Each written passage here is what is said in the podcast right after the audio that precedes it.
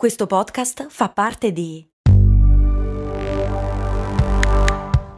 Voice Podcast Creators Company. Questo ascolto è supportato da MD Supermercati Convenienti. Non so se avete notato anche voi, ma negli ultimi anni fare la spesa è diventato sempre più difficile. Nei decenni passati era quasi un rito familiare. Oggi ci dobbiamo destreggiare tra mille impegni e in più dobbiamo stare attenti al prezzo e alla qualità. Per fortuna però c'è MD che al prezzo conveniente associa anche la qualità dei prodotti. MD ci risolve più problemi in un colpo solo. Diciamo che si va sul sicuro. E scaricando l'app di MD potrai avere altri vantaggi, oltre a scoprire tutto l'universo MD. Happy birthday to you. Happy birthday to you. Quante volte l'avete cantata questa canzone? Parecchie, non è vero? Beh, siete stati fortunati. Fino a qualche tempo fa cantare questa canzone Beh, poteva costarti molto caro. Max Corona, che sono sempre io, presenta Brandy. Brandy. Ogni settimana, dal lunedì al venerdì, un distillato di fatti curiosi dal magico mondo del marketing e del business in generale. Brandy. Servire freddo. Brrr.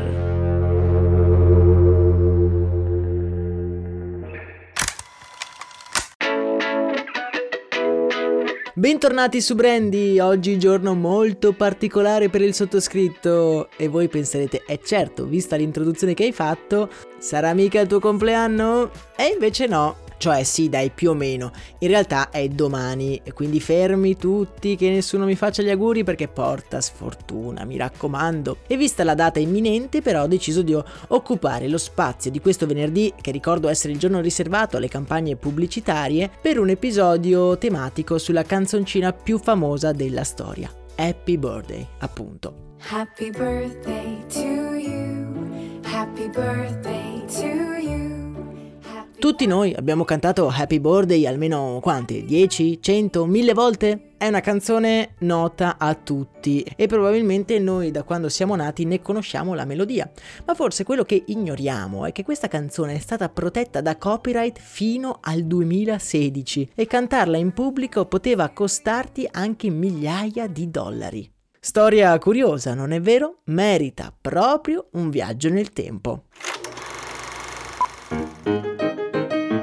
È necessario dunque riavvolgere il nastro della storia fino al 1893, quando nel polveroso Kentucky, in una sgangherata scuola, due sorelle, Patty e Mildred Smith, stanno tenendo a bada una scalmanata classe di bambini dell'asilo.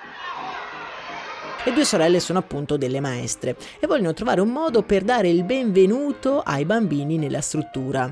E così scrivono una canzoncina e la chiamano Good Morning to All le cui parole sono effettivamente diverse da Happy Birthday, ma la melodia è esattamente la stessa. Le parole poi che conosciamo tutti verranno aggiunte poco dopo. I bambini vanno matti per quella canzone di benvenuto ideata dalle sorelle Smith e cominciano a canticchiarla anche a casa. E in poco tempo la melodia diventa super popolare in tutto il Kentucky. Tanto che viene utilizzata anche nelle pubblicità e nei teatri e quindi a scopi commerciali.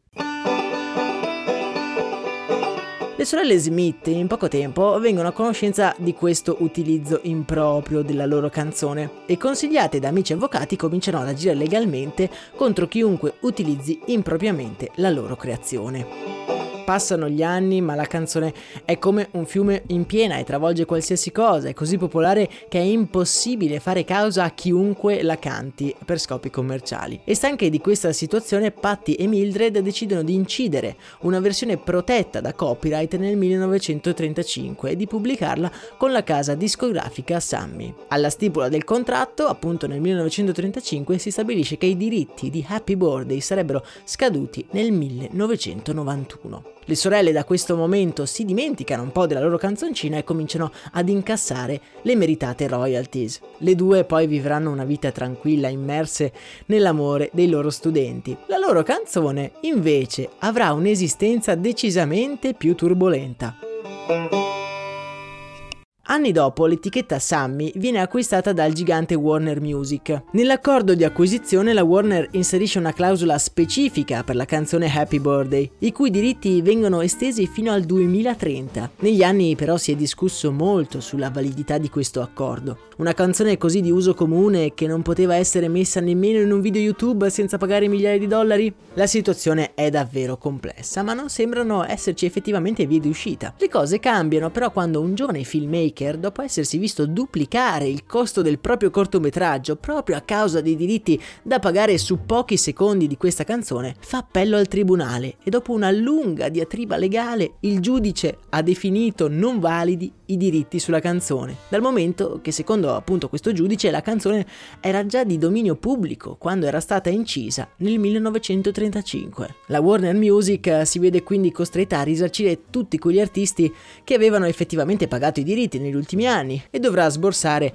una cifra vicina ai 15 milioni di dollari. Tra gli artisti toccati più pesantemente da questa cosa ricordiamo la canzone Al mercato di Bonn di Elio e le storie tese, che venne esclusa dall'album Cicciput del 2003 proprio a causa della presenza nel testo di una strofa della canzone di Tanti auguri a te.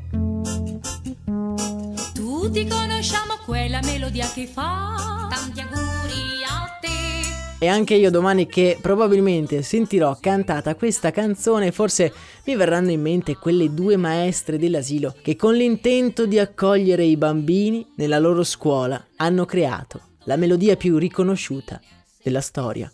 In descrizione trovate tutti i link utili anche per sostenere questo nostro appuntamento mattutino. Un saluto particolare a Silvia che si è eh, aggiunta proprio recentemente alla nostra banda di avventurieri alla quale auguriamo un sacco di fortuna per i suoi progetti. A me non resta che salutarvi, augurarvi un sereno weekend e una buona giornata piena di cose magnifiche. Un abbraccio a tutti da Max Corona.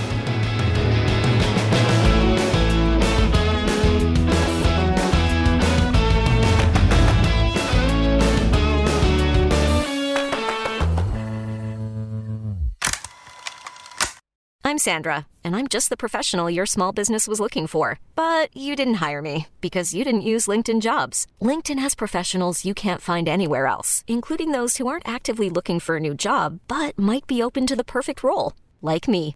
In a given month, over 70% of LinkedIn users don't visit other leading job sites. So if you're not looking on LinkedIn, you'll miss out on great candidates like Sandra. Start hiring professionals like a professional. Post your free job on linkedin.com/achieve today.